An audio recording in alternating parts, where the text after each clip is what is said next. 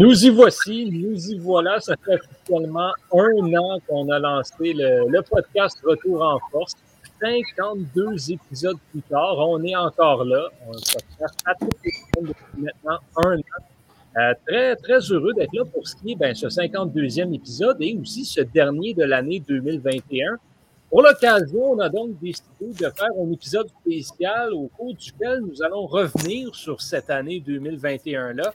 Étant donné que dans le monde du sport en ce moment, il ne se passe pas grand-chose, la COVID a pas mal tout mis sur pause ou annulé. Donc, on va en profiter pour revenir sur les moments qui nous ont marqués euh, cette année. Bon, si vous avez suivi le, contenu écrit du Club École l'année dernière, euh, vous avez vu nos retours qu'on avait faits sous forme d'articles. On en avait sorti quatre. Ça revient encore cette année et on va profiter de l'épisode aujourd'hui pour en faire une rétrospective audio au cours de laquelle on va expliquer un peu plus en détail certains de ces choix-là qu'on a fait dans, euh, nos retours sur 2021. Donc, on a la chance euh, d'être euh, d'être tout le monde de retour en force. Euh, cette semaine, moi-même, Yohan Carrière, accompagné de Thomas Lafont, Étienne Boutillier, Vincent Aurélana Pépin et Olivier Larose. Et on a un invité spécial. Enfin, on a lancé l'invitation à tout le monde au Club École euh, de venir euh, faire, faire partie de cet épisode. Et comme dans toute bonne chose qu'on fait au Club École, au cours de laquelle on invite tout le monde, ben, il y a juste une personne qui a répondu présent, Doualé Ibrahim, qui s'est joué à nous aujourd'hui. Salut Doualé, comment tu vas? Ça va, ça va bien toi, Yohan. Merci pour l'invitation. Écoute, euh, c'est drôle quand même que je sois le seul qui a, voulu venir. Ah, on n'est pas surpris. Mais en même temps, à, 12, là, ça, aurait été, euh, ça aurait été un peu le fouillis. On est content d'avoir doualé au moins pour. Euh, ouais, ça aurait été drôle. Là, de, faire, faire une, comme de grosses discussions à 25 personnes dans un Zoom. Ça aurait été de toute beauté. L'année prochaine. Anyway, je pense que la limite de StreamYard, c'est 10, si je ne me trompe pas. Ah, on aurait fait ça sur Zoom, là, comme dans le bon vieux temps. ouais, dans le bon vieux temps. voilà. Bon, écoutez, messieurs, on va, on va y aller là, directement dans le vif du sujet. Bon, un épisode un petit peu plus euh, relax là, et un petit peu moins sérieux carrément. Euh, cette semaine, on va commencer à parler du moment, le moment sportif de 2021 qui vous a le plus marqué, qui, nous a fait vivre le plus d'émotions possible? Euh, bon, à part Doualé, j'ai les choix de tout le monde, puis, euh, puis je veux commencer avec Thomas parce que euh, c'est le, le moment qui ouvre notre article aussi de retour sur l'année parce que c'est un moment qui a été choisi par la moitié des gens du Club École comme étant leur moment marquant de l'année. le parcours des Canadiens de Montréal en séries éliminatoires. Oui, ça, je pense que. Je pense que... ok, j'ai, as-tu bugué quelque chose, je sais pas? Non, non, le Canadien de Montréal, puis juste le fait qu'on en parle dans la même phrase que moment fort, c'est euh, un petit peu. Il nous semble loin, hein, cette finale de la Coupe Stanley. Ça fait juste six mois. euh, oui, j'aime. Mais ça. Oh, l'épisode va être beau quand le Canadien est arrivé en série, euh, je, peux, dire, personnellement, je peux dire que près tout le monde avait aucune attente euh, pour, euh, pour le Canadien. Et ça, c'est tellement un, un, beau moment de, de voir euh, la, série contre Toronto, la, remontée de, de 3-1, et, et de voir juste tout le monde se ranger derrière le, Canadien, comme en 2010, comme en 2014. On, on, en a parlé à à reprise vidéo euh, pour l'épisode de, de, de, de, de ça à la coupe. Là. Ouais, ce, ce film mauvais. Oh, oh, oh franchement. merci, merci, homme. Euh, ça, le run du Canadien en série, ça, ça rassemble. C'est un, peu, un peu comme nos Olympiques au Québec. C'est comme ça. C'est. Ça, ça rassemble le monde, le monde. Puis à la période de, de COVID, en, en période avec, avec tout ce qu'on a vécu, ça nous prenait ça, je pense, un, gros parcours du, du Canadien. Puis juste, puis c'est exactement ce qu'on a eu, puis juste voir toutes ces, toutes ces scènes de, de célébration où en, dehors du Sandbell, dans, dans, dans série contre Vegas, contre, contre Winnipeg, c'était beau à voir, euh, même si c'était pas très euh, COVID-proof. Oui, oui, c'était exactement ça. Mais, mais, mais encore du gaz lacrymogène quand au soir. ouais, mais c'est quand même beau à voir quand même. Donc, ben, Étienne ne euh... voyait pas grand-chose. Mais moi, ce que je retiens, c'est vraiment, c'est vraiment ce point-là. C'est le, le volet rassembleur qu'on- Mhm. que ça a démontré encore une fois que ce sport-là et que le sport en général pouvait avoir là, vraiment dans, dans une année assez difficile là, pour, euh, pour le Québec puis pour le, le monde au complet de voir justement tout le monde mettre un petit peu la pandémie de côté parce que Carey Price décidait de faire des miracles. C'est- euh, mhm. C'était effectivement très beau à voir. Tu sais, genre, je sais pas pour vous, mais moi, le finale du Canadien, j'attends ça depuis, chez- de- depuis chez trois ans. Puis, oui, ça aurait été encore meilleur de vivre ça avec un Sandbell plein. Mais tu sais, de juste avoir vécu ça, je suis, je suis très heureux, là, honnêtement.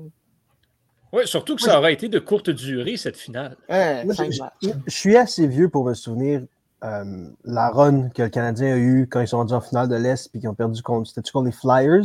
Ouais, ben, Je on- suis ouais. assez vieux. Ouais.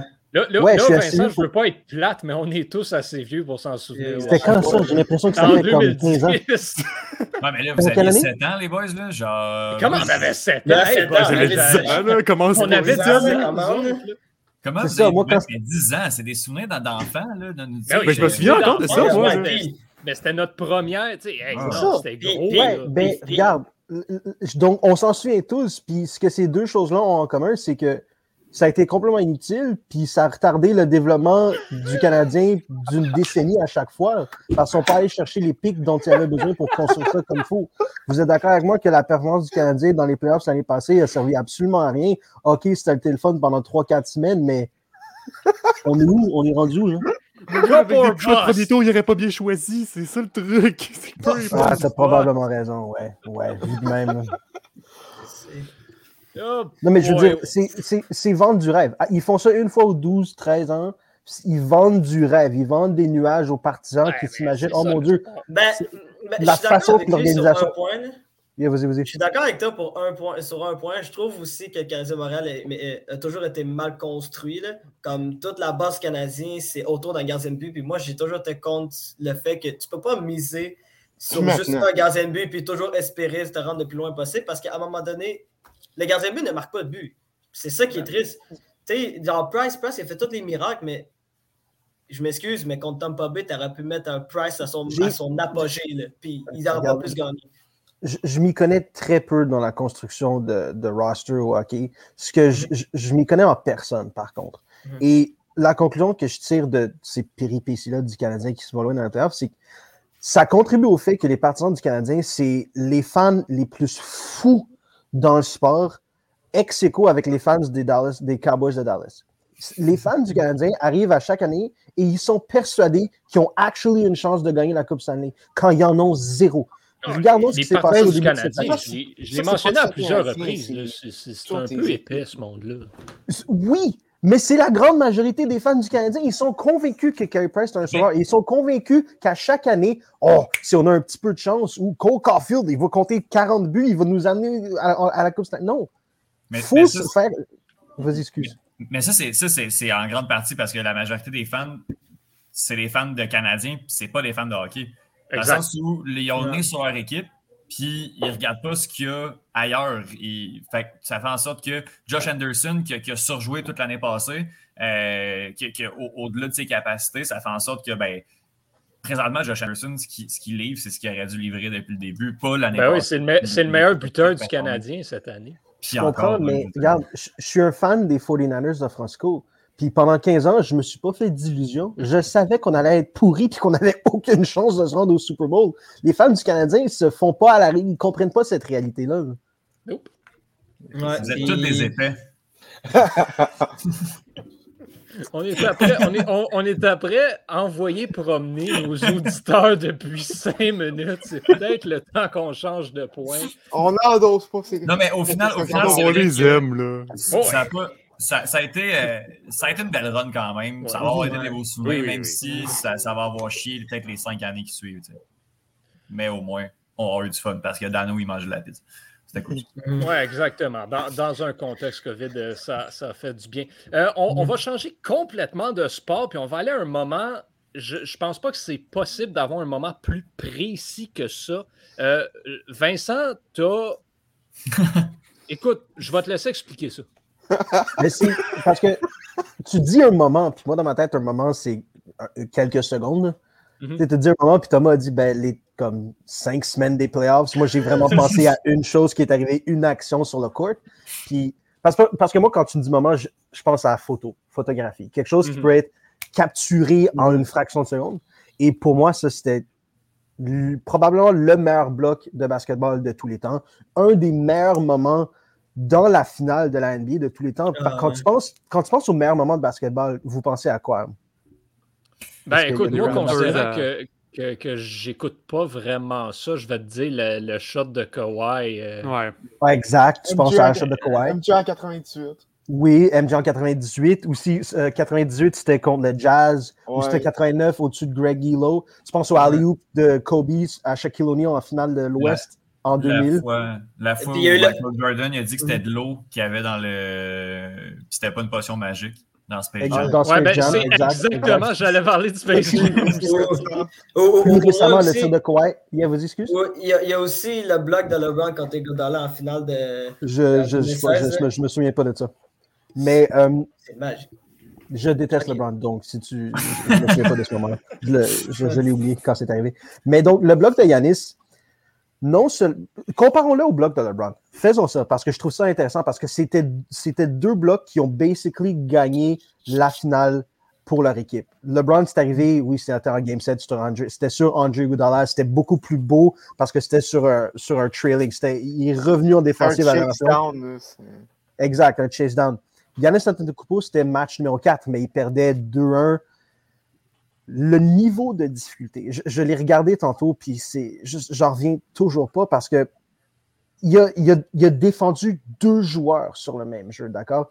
Fait que ce qui est arrivé, c'est que euh, Booker, Devin Booker se faisait garder par Drew Holiday. Il y a eu un switch dans le coin gauche, puis Mm. PJ Tucker s'est retrouvé sur, Devin Booker.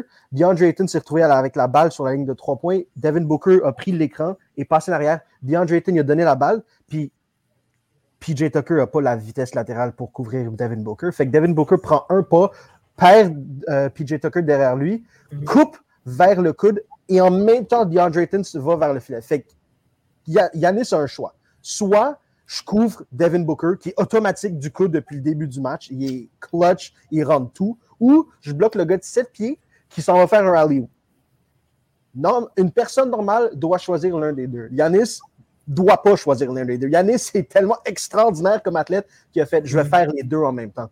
Fait qu'il prend deux pas vers Booker, laisse Ayton s'élancer vers le filet, attend que le layup, que, que le alley parte, pivote, saute sur son mauvais pied, sur son pied gauche, s'élève 40 pieds dans les airs et bloque un alley-oop sur un gars de 7 pieds. Vous, comprenez-vous la, le- le- la difficulté physique de ça, l'impossibilité. Le gars a volé, c'était complètement stupide. Ça lui donne sa première banque, ça gagne un championnat au Milwaukee Bucks, ça le met dans la même compagnie que les meilleurs centres de tous les temps. On parle de Hakeem, on parle de Wilt, on parle de Russell, on parle de Bill, euh, de, de Kareem Abdul-Jabbar. Ça le met dans la même compagnie que ces gars-là et ça concrétise sa place, cette performance-là, comme une des meilleures performances de tous les temps dans les finales de la NBA. C'était complètement stupide. J'ai encore une érection en ce moment à y penser. C'était complètement fou. Donc oui, ça, ça- ça, c'était le moment. Puis on, on peut juste, on peut pas penser au basketball. Ah, c'est moi. Mais oui, donc on ne peut pas penser à la finale dans la NBA dans les dix dernières années sans l'achat de Curry sur Steph Curry, sans le bloc de LeBron sur Andre Iguodala, puis sans le bloc de Antetokounmpo sur DeAndre Ayton. C'était impossible et il a réussi à le faire malgré un niveau de difficulté extraordinaire. C'était absolument fabuleux. Ouais. Écoute, euh, je je connais pas plus le basket. Est-ce que je suis seul que des trucs comme ça, ça excite un petit peu trop? Comme sous la ceinture? Euh, oui, oui, oui. Possiblement, ouais. Oups. Mais C'est pour ça qu'on t'aime, Vincent. Ouais, c'est ça. C'est c'est- c'est- Son c'est la couleur que tu apportes euh, La passion.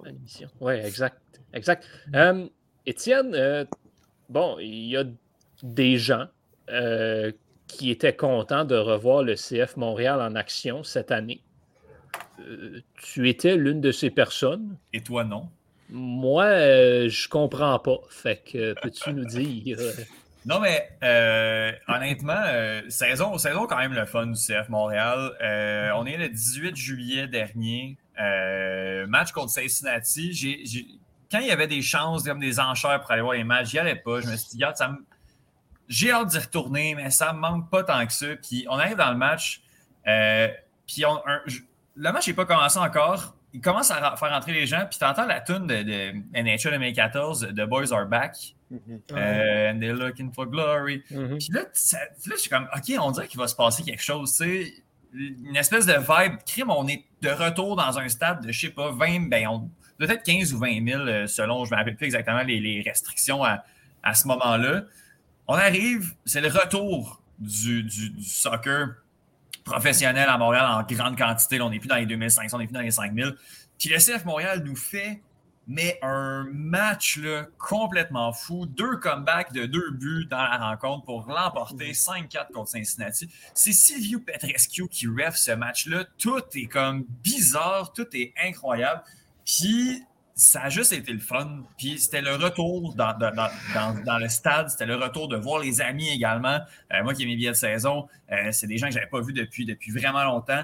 Ça a été vraiment le fun. Puis ça a marqué comme une série de rencontres du CF Montréal assez épiques à la maison, même si le club n'a pas été si bon que ça. Euh, ceux qui étaient là vont tout le temps se rappeler des trois pénaux euh, euh, pris dans le même match à la toute fin pour l'emporter. C'était épique. Le 5-4 était épique. Il y a eu plein de moments comme ça que même si le club l'a pas fait, n'a pas fait les séries, il y a eu la finale également au Stade Saputo tout au long de l'année. Bref, beaucoup de bons moments. C'est pas pour rien que, les gens sont, drivés par, par cet esprit-là dans un stade, dans un stade de soccer, au centre Bell. C'est pour ça que les gens aiment être là. Je pensais que ça ne manquait pas, euh, mais c'est le fun en Titi être là. Puis le 18 euh, juillet 2021, mine de rien, je vais tout le temps me rappeler de, de cette date. Oh ouais, non, c'est. euh, c'est- c'est- je, je fais beaucoup de blagues sur cette équipe euh, lors des, des Ça ne derniers devrait lors pas des exister. épisodes. Non, non, non, non. non. Mais c'est ça- juste que- ça j'ai dit. Mais- On doit cas, moi, avouer je me que- rappelle d'un épisode où tu as dit que Montréal ne méritait pas d'équipe de soccer? Exactement, exactement. Mais c'est sûr qu'en en même temps, le rebranding genre qu'ils ont fait, ça n'a pas vraiment bien aidé la cause. Puis ça ben, si euh, il y avait pas de- malheureusement, tu l'as pas mis dans la catégorie, Johan, là, mais s'il avait été flop de l'année, j'aurais mis rebranding du CF Montréal. Mhm. Malheureusement, c'est c'est quelque Moi, chose qui a pas fait été ça. mal. Ça n'a ça. ça, a pas aidé, ça a pas aidé à l'extérieur, mais sur le terrain, il faut dire que oui, Kevin Gilmore, en termes de président d'équipe, a, a peut-être pas été le meilleur. On va dire ça comme ça de manière polie. Mais Olivier Renard, le travail qu'il fait avec cette équipe-là, il vise dans le mille. Quand il ne prend pas des joueurs homophobes, euh, il vise dans le mille à presque Pardon? tous les coups. Ah, Puis euh, on se rappellera de Mustapha Kiza là, qui, qui joueurs suivre un programme de. Il a fait des commentaires homophobes là, sur, euh, sur Instagram ou sur Snapchat. Ah, ouais. Ouais, c'est c'est vraiment, vraiment tendance à Montréal de prendre des joueurs qui ont des problèmes. euh, Ah, ben, les sportifs en général, c'est des gens problématiques Écoute, aussi. on- On n'embarquera pas dans, dans, dans ce débat-là. oui. Ça aussi Ouais. dans le flop de l'année, c'est assez impressionnant, le Est-ce repêchage des que est-ce que c'est Canadiens. des Ah. commentaires qu'il a fait avant ou après, de, après être Pendant, devenu, pendant euh, je pense qu'il était en voyage avec l'équipe, puis il y avait, il y avait un mariage, euh, il y avait un mariage gay euh, euh, au bas de l'hôtel, puis il a fait des commentaires. Je, je- comprendrai jamais le besoin qu'ont les athlètes professionnels de s'exprimer sur les réseaux sociaux.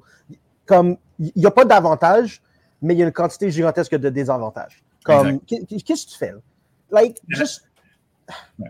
Est-ce Puis à la limite, genre, ouais, ouais, vas-y, vas-y. Non, non, vas-y, vas-y. Non, mais je dis à la limite, il n'y a aucune chance que ce soit bien accepté ton commentaire. Là. Fait que, à la limite que tu le penses, fais juste garder ça pour toi. J'ai vraiment l'impression que quand tu deviens athlète professionnel, quand tu signes ton premier contrat, c'est comme tu signes ton âme au diable, mais tu signes ton cerveau au diable. Comme tu, tu deviens comme tu, tu, tu- deviens.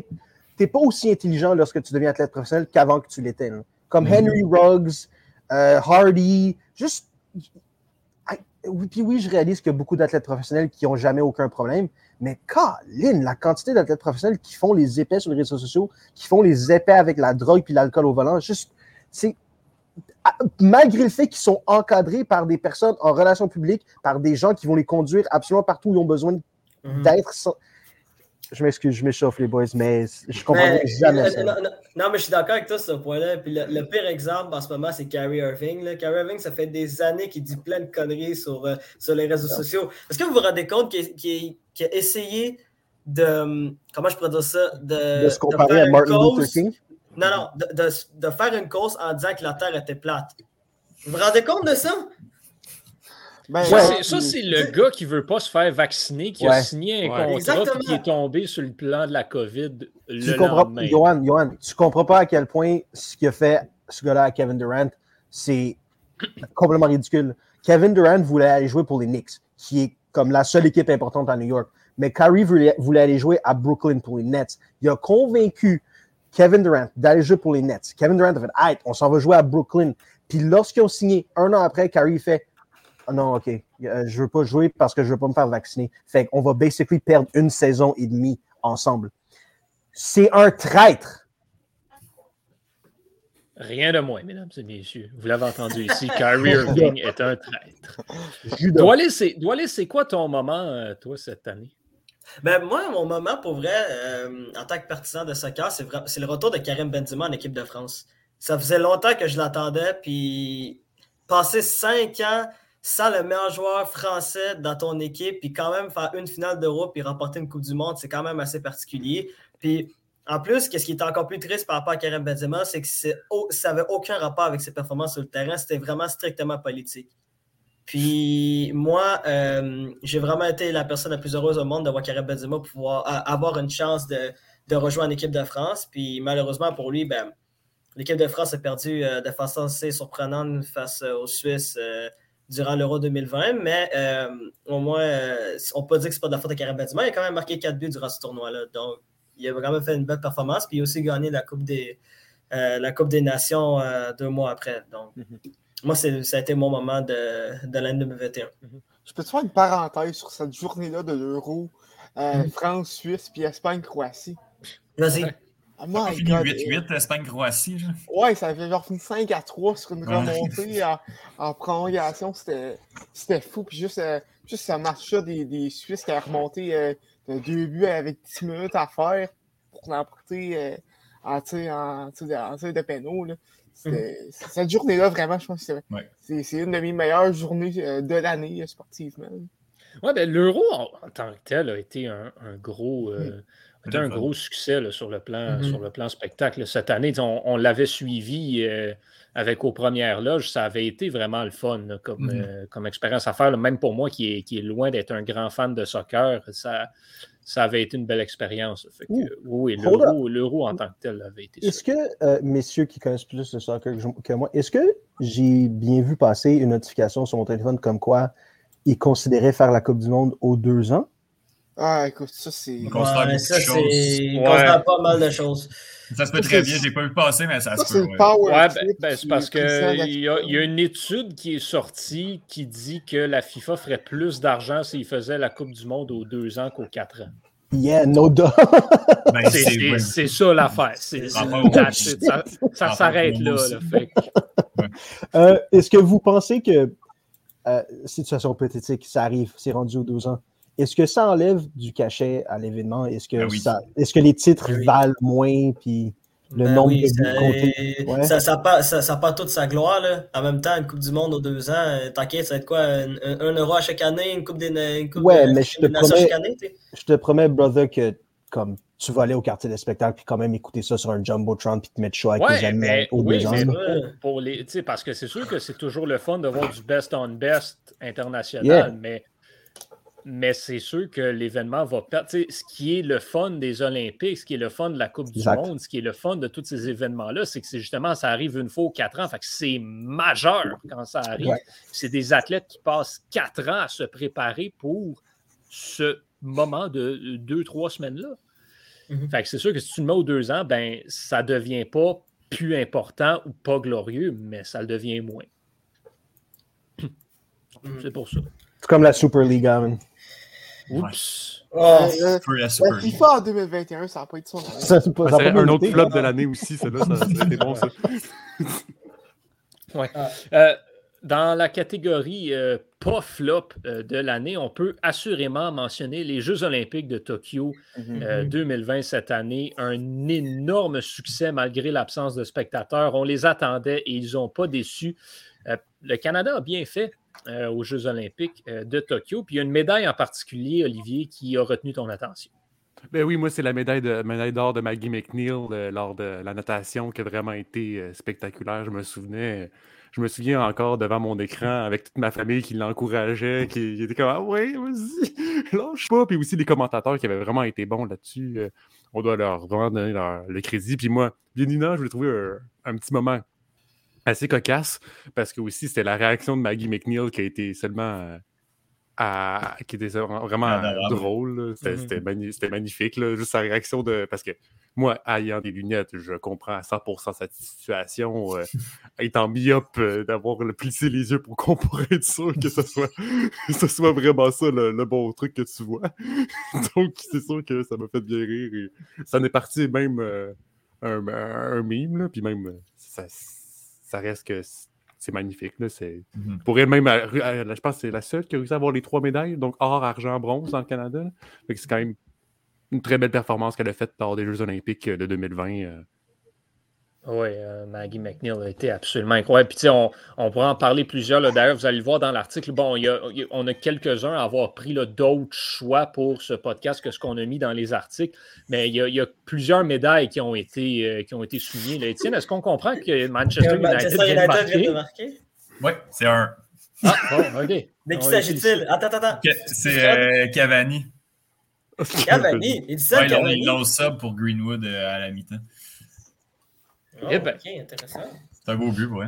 Mais en tout cas, Bref, pour, pour revenir à, à Tokyo, oui, ça, il, y a, il y a quelques médailles là, qui ont été soulignées là, par, euh, par notre équipe. Là. Bon, Maggie McNeil, oui, on pense à André Degrasse aussi euh, aux, aux 200 mètres, là, un de mes coups de cœur euh, du tournoi. Et bien sûr, euh, la médaille d'or de l'équipe féminine euh, au soccer qui a été euh, Ouais. un moment historique assez important. là. Oui, Mhm. vraiment. Si, si vous me le permettez, j'aimerais qu'on prenne peut-être 5-6 minutes pour euh, souligner un autre moment des Jeux Olympiques qui a été super important. Puis, euh, il faudrait qu'on en discute parce que ça, ça a changé la game, si on veut. Euh, c'est Simone Biles qui Mhm. décide que pour mettre sa santé mentale en priorité, elle n'allait pas Mhm. participer à quelques événements. Puis je pense que ça, ça a vraiment montré à tout le monde que, regarde, le plus important, c'est moi. Le plus important, c'est ma santé mentale. J'ai pas besoin de prouver quoi que ce soit à personne. Puis Naomi Osaka a fait la même, la même chose, right? Fait on peut le prendre pour moment de l'année ou on peut le prendre pour personne de l'année, mais les athlètes qui nous ont montré que to put yourself first, de se mettre avant qui que ce soit d'autre, c'est super important. Puis pour voler le, titre de l'article du Washington Post, c'est um, c'est ça, c'est put myself first, not proving anything to anybody. Puis j'aimerais savoir ce que vous pensez de ça. Est-ce que êtes-vous d'avis que, regarde, si tu es un athlète professionnel et tu es payé pour performer, performe ou malgré ça, malgré les contrats puis les commandites, oublie Ben, ça moi, puis j'ai concentre-toi sur j'ai toi. expliqué à quelques reprises là, comme quoi j'avais eu certains problèmes avec Naomi Osaka cette, année dans, dans certaines de ses actions. Mhm. Simone Biles, par contre, je ne peux rien lui enlever, là, vraiment, parce que, C'est quoi la a... différence entre les deux, selon toi? Ben, OK, ben, je vais, je vais t'expliquer un peu euh, comment moi je l'ai vu. Simone Yeah. Biles, quand elle s'est retirée des Olympiques, elle n'est pas revenue. Puis après ça, ça, elle a pris du temps pour elle, elle s'est calmée, puis tout. Puis ensuite, elle est partie en tournée pour se faire une sensibilisation aux gens sur la santé mentale auprès des athlètes. Ah, Et ce qu'elle a évoqué, Simone Biles, c'était que justement, elle avait besoin de guérir sa santé mentale, elle, elle avait besoin de prendre une pause, que c'était rendu too much et tout. Et ça, genre, s'il y a quelqu'un qui ne peut pas respecter ça, tant qu'à moi, cette personne a un problème. Naomi Osaka, ce qui est arrivé, c'est qu'elle s'est retirée de. euh, bon, ça a commencé tout ça à Roland Garros, euh, quand elle a dit Je ne veux pas faire d'entrevue parce que je ne veux pas être à l'avant-plan, je ne veux pas être au devant des caméras, je ne veux pas qu'on mette le spotlight sur moi. Et un mois et demi après, elle s'en va allumer la flamme olympique. Non, mais oui. Mais il y, a- il y a aussi le fait qu'elle elle a dit que la raison pourquoi elle ne voulait plus donner de. Ben, la raison. Qu'est-ce qui est arrivé avant, c'est aussi qu'elle elle s'est mise à faire des takes un peu politiques sur les Olympiques. Ben, il y, a- il y a eu ça aussi, tu sais, dans le sens où euh, Naomi Osaka, l'année dernière, c'était l'athlète professionnelle féminine la mieux payée au monde. Fait que c'est sûr que les gens vont mettre le spotlight sur toi dans cette, dans cette situation-là. Si tu le veux pas, ben là, c'est là où je rejoins le fait que ça fait un petit peu partie du travail. Je suis d'accord que tu peux limiter, puis il y a des moyens de, sais, comme juste faire des brèves apparitions. Tu sais, on, on peut en parler. Sidney Crosby, c'est le meilleur joueur de hockey de la planète depuis 20 ans. De- depuis qu'il a l'âge de 5 ans, les gens savaient que ça allait être lui, il y a le spotlight sur lui. Tu as absolument raison, Johan. Il y a- non, mais attends, non, mais mon point est qu'il y a le spotlight sur lui depuis tout le temps, mais, mais il fait jamais de take sur rien. Quand il se fait poser des questions en entrevue, ça dure à peu près 30 secondes. Une Il, a- affaire, il est jamais flamboyant et tout.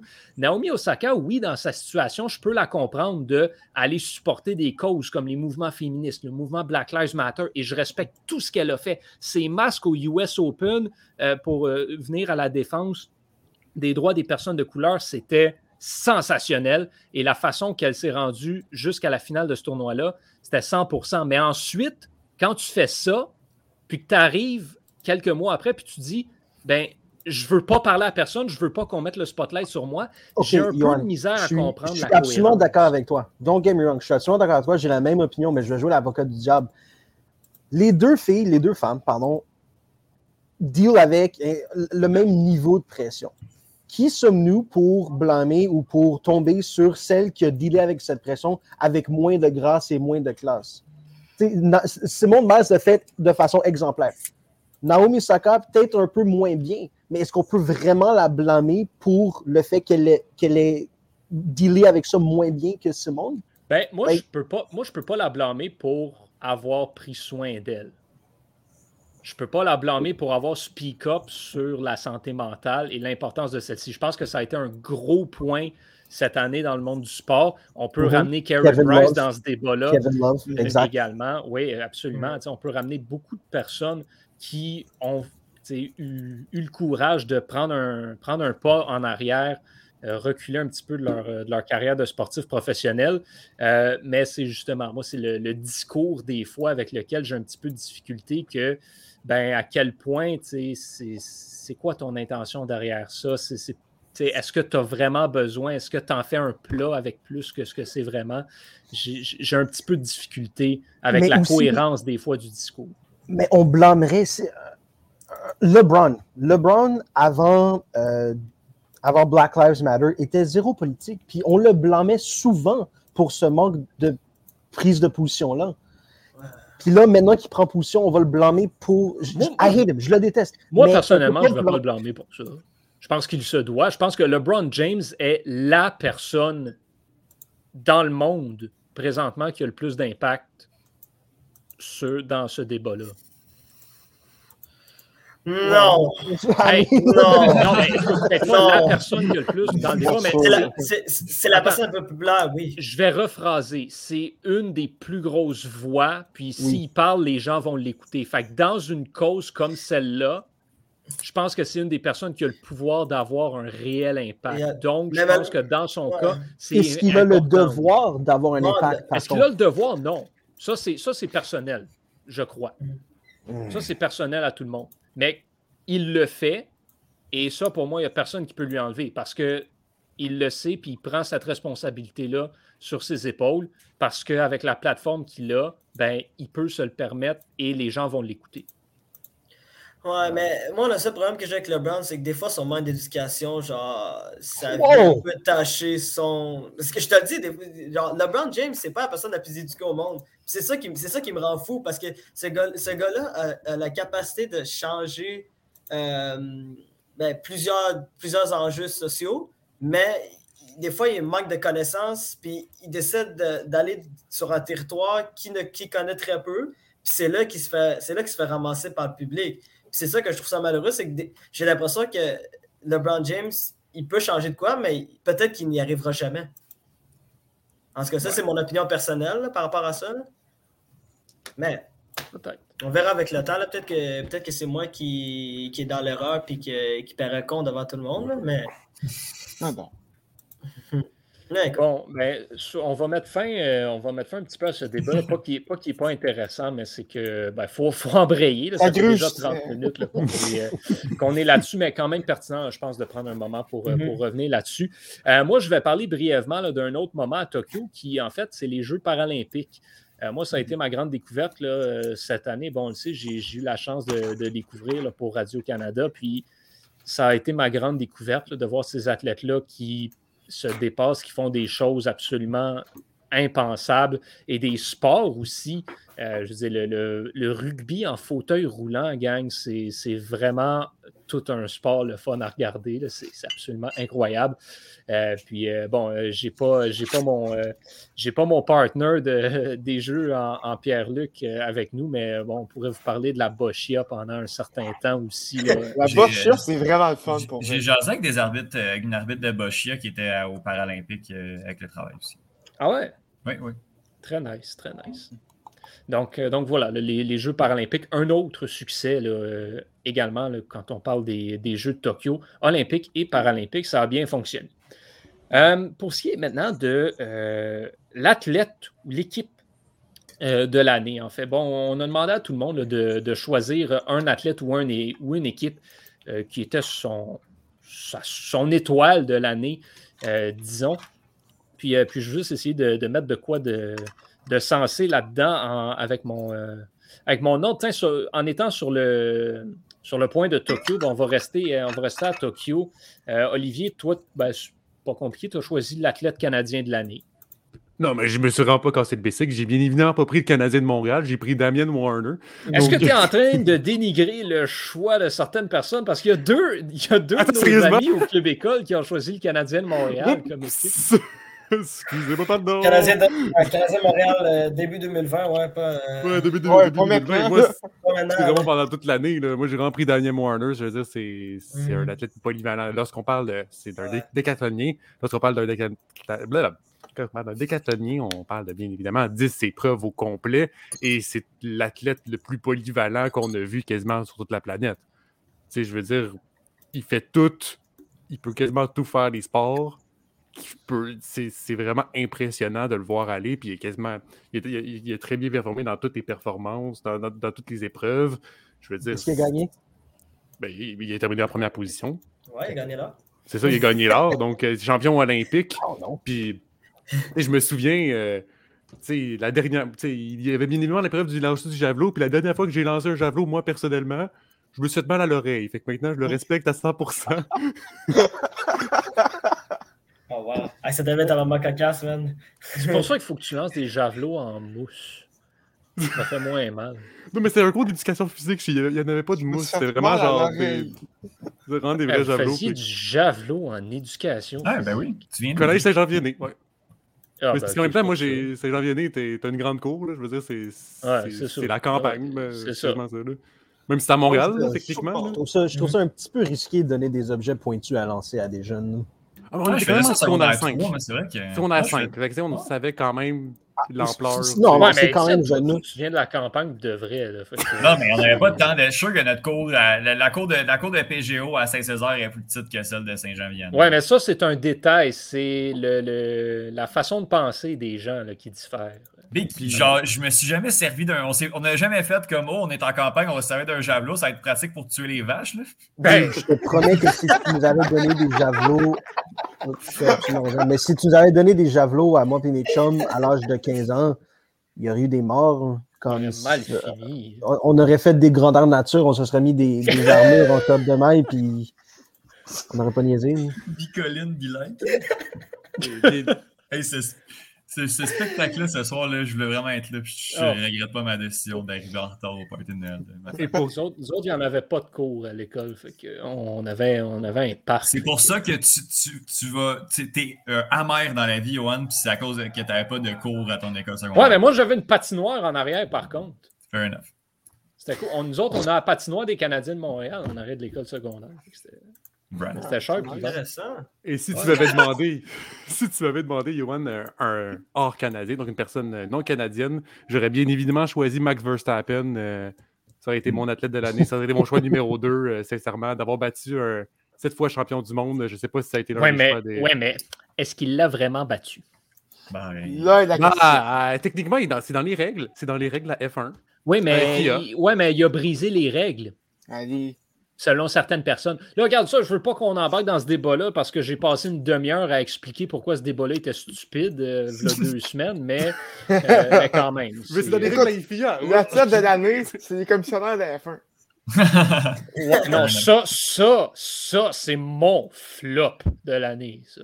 Oh boy. Mais pas, pas juste un Grand Prix, ça a été plein de Grands Prix, que ce soit Lewis Hamilton qui gagne un telle place ou une affaire de même. là, ça a, ça a Ouais, toujours été avantagé on, pour un on a perdu le nombre là. de fois où ce que je suis venu à retour en force pour dire que le Grand Prix avait été niaiseux. Fait que... bon, on va, on, va passer, à- on va passer à autre chose. Euh, Doualé, ben, en fait, on va faire l'ordre inverse. Doualé, euh, c'est lequel ton athlète? Parce qu'on ne l'a pas tes choix. Fait que... Surprendre. Écoute, euh, moi, je pense que je vais donner à Yannis Antetokounmpo, moi. Pour moi, euh, écoute, genre, Yes, yo. Yannis, Yannis Yes. Là, il lui manquait une chose, OK? Il lui manquait juste une chose, c'était un titre de la NBA. Puis il l'a eu cette année, mais en, en- puis en plus, de fa- comme Vincent l'a dit, de, de façon magistrale, là. genre, tu euh, il y, a- il y a eu des grands moments de- durant cette finale-là. Il a complètement pris, euh, il a complètement pris le contrôle de, de la finale de NBA, puis il a rapporté le titre, puis il a aussi fini MVP. Donc ça, ça veut dire que ben, c'était lui le meilleur joueur de, de cette finale-là. Puis moi, je voulais le donner à lui. Puis aussi, sinon, il y avait Alfonso Davis aussi, parce qu'Alfonso Davis, il met le Canada sur la map. Mhm. Ça, les gens ne se rendent pas compte à quel point que le Canada, pour vrai, à part, à part les stéréotypes par rapport à l'hiver, là, il en parle très peu. Qui ont été empirés avec le style match à Toronto. Non, mais il dit 18, c'est exprès. là. Puis, tu tu on peut parler d'Alfonso Davis. Alfonso Davis, ça fait deux ans qu'il prouve que c'est un des meilleurs joueurs, un des meilleurs athlètes canadiens au monde. Tu sais, avec Warner aussi, qui est un excellent athlète. By the way, j'ai rien à dire sur ce gars-là. C'est, c'est, c'est un athlète extraordinaire. Mais c'est ça. Fait que pour moi, ça tout compo. Et pour euh, le Canada, c'est Alfonso Davis. J'aimerais juste qu'on Deux mette choses. un- Attends, pour mettre l'emphase sur Antetokounmpo, euh, tu disais, là, et ça, c'est ce que je trouve le plus exceptionnel dans son cas, tu, tu disais quelque chose, tu as lancé une affirmation qui est rejointe par beaucoup de personnes euh, dans le monde de la NBA qui dit il manquait juste le titre de la NBA. Il avait 26 ans. Ouais, mais, C'est encore un Ouais. kid. ouais, mais Puis il a déjà Johan. Johan, Johan, tu te rends compte que ce gars-là a rapporté deux, il a rapporté deux trophées de MVP à saison régulière, Defensive Player of the Year. Oui. Ce gars-là est bon partout, puis il n'est même pas considéré top 5 par certaines personnes. Non, mais c'est ça que je te dis. Non, time out. Tu viens de dire, like, je vais te call quand tu dis n'importe quoi, tu viens de dire n'importe quoi. Il n'y a pas, il y a pas une personne au monde qui va dire que Yannis Antetokounmpo n'est pas un top 5 joueur au monde. Il n'y a pas une personne au monde qui va dire que c'est pas un top 3 joueur au monde. Il est monté d'un niveau cette saison après la finale. Il a continué de jouer au même niveau. Puis il n'y a personne qui va dire que Yannis n'est pas au même niveau que Durant, Jokic, là. C'est Ben, le top a. 4. Ben Il y en non, a. mais il y a- a- en c'est ça, a, mais, la- mais, mais ça, c'est c'est comme les Il y a- a- partisans des Canadiens de un Montréal. Canadien. Quelqu'un qui dit ça va le dire pour aller chercher comme de, de l'attention, pour être euh, différent des autres. Il n'y a personne de sain d'esprit et qui est sérieux dans ce qu'il fait qui veut te dire que Yannis Antetokounmpo, c'est pas un top 3 meilleur joueur au monde. C'est blanc sur noir. Oui. Noir sur blanc, pardon. James Durant. Harden. C'était un partisan des Nets, tu vas dire ça. T'as-tu regardé jouer Har- Harden puis LeBron C'est James que je te dis, saison? les partisans du Canadien de Montréal. Euh, euh, juste aussi, Alfonso Davis, c'est- c'est un, joueur de, de soccer? Ouais. C'est. euh, Le c'est meilleur un joueur nord-américain, man. Clairement. Le meilleur joueur de, de loin. Puis, tu sais, dis-toi qu'on a peut-être. David aussi a une saison extraordinaire aussi à Lille, là, qu'on en, parle, qu'on en parle très peu ici, mais qu'on- il en parle beaucoup en France. là. Ah, qu'il il est, s'en va, que- il en Angleterre, lui, direct. là, euh, est-ce c'est qu'il est meilleur que euh, Pulisic? Pulisic? Oui, oui, oui, Pulisic. Ouais, ouais, euh, cette saison, ouais. Cette c'est- saison, ouais. Pu- Pulisic, Pulisic, c'est un peu comme des, des Sancho, ou tu sais, c'est comme considéré comme une des pépites, là. c'est considéré un des, un des futurs euh, meilleurs joueurs au monde depuis plusieurs années, mais on dirait que comme il Ouais. Pulisic aussi a genre 25 ans. Fait que c'est- c'est- il y a le temps. Le, le temps est moins là comparativement à Sancho aussi. là. Ouais, je sais, mais il stagne. Mhm, définitivement. On va enchaîner avec, euh, avec Étienne parce qu'il n'y a pas moyen qu'Étienne vienne à retour en force sans trouver une façon de nous parler, soit de euh, arts martiaux mix, qui va le faire plus tard. Ouais. Et là, ben, il faut qu'il nous parle bien sûr aussi de frisbee.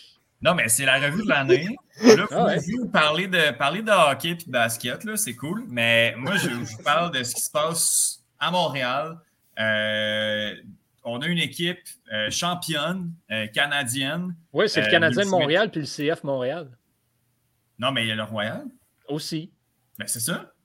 Puis le Royal de Montréal est la meilleure équipe canadienne euh, de l'année dans une saison où on ne les attendait pas, dans une saison où il y a eu beaucoup de jeunes qui ont poussé et où il y a eu un Christophe Tremblay-Jonca qui est mon athlète de l'année parce qu'il a porté cette équipe-là. Il a été le meilleur joueur de, de, de l'année. Il a été le meilleur joueur de, de l'équipe, euh, de la Ligue, euh, de, la division canadienne. Il a été complètement fou. Quand on avait besoin de lui défensivement, les gens avaient peur de lancer loin parce qu'ils savaient que le camion était là. Quand on a eu besoin de lui offensivement dans des points clés, Christophe Tremblay-Jonca était là. Il y a eu d'autres belles performances. Il y a eu Jacob Brissette qui offensivement m'a vraiment surpris, a vraiment, vraiment surpris tout le monde. Un jeune de 20 ans qui, qui est calme comme euh, quelqu'un qui a vu, qui a vu 8 tisanes euh, pour des tâches offensives, de tenir le disque à des moments, euh, des moments clés. Bref, euh, je, vois que le, le temps file, mais le Royal de Montréal, j'en ai parlé tout au long de, la saison, puis je l'ai écrit aussi beaucoup, a eu une excellente saison. J'ai vraiment hâte à la saison 2022 parce que les jeunes ont pris de l'expérience, sont rendus plus solides. Puis là, on va aller jouer aux États-Unis parce que les frontières vont réouvrir. Et j'ose croire que, le Royal de Montréal va- va faire très bien. Euh, encore une fois, cette année, on a une belle génération. Il y a du beau ultimate au Québec. Puis, il faut, faut encourager ça. Puis, il faut aller voir une game au stade, euh, au, au complexe sportif euh, Claude Robillard. Ça a l'air que l'annonceur maison est excellent. Ah ouais, hein, ça, oui, effectivement. C'est important qu'on en parle justement de ces athlètes-là, euh, qu'on mentionne peut-être un, petit peu moins souvent, parce que c'est ce qui rend ces revues-là intéressantes, c'est d'aller piger un petit peu dans les coins un peu plus euh, nichés.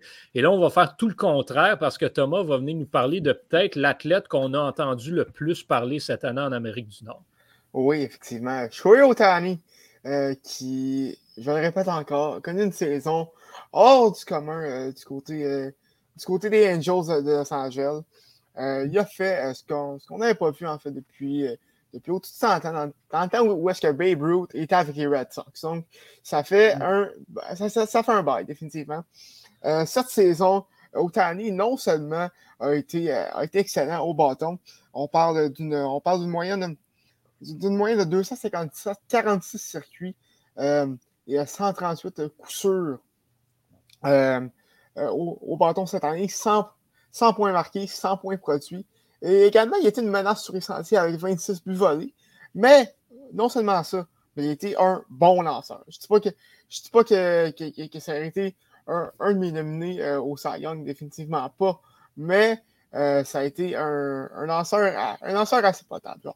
Ça, ça, aurait été un, lanceur, mettons serait un, un troisième, quatrième d'une rotation. De, de son, de son côté, une fiche de 9 et 2 euh, cette saison, une moyenne de points, euh, de, moyenne de points de 3,18 en 130 manches et un tiers. Euh, également une, une de, seulement 1,09 et une moyenne de, rétro-bâton par 9 manches de 10,8, ce qui est, excellent.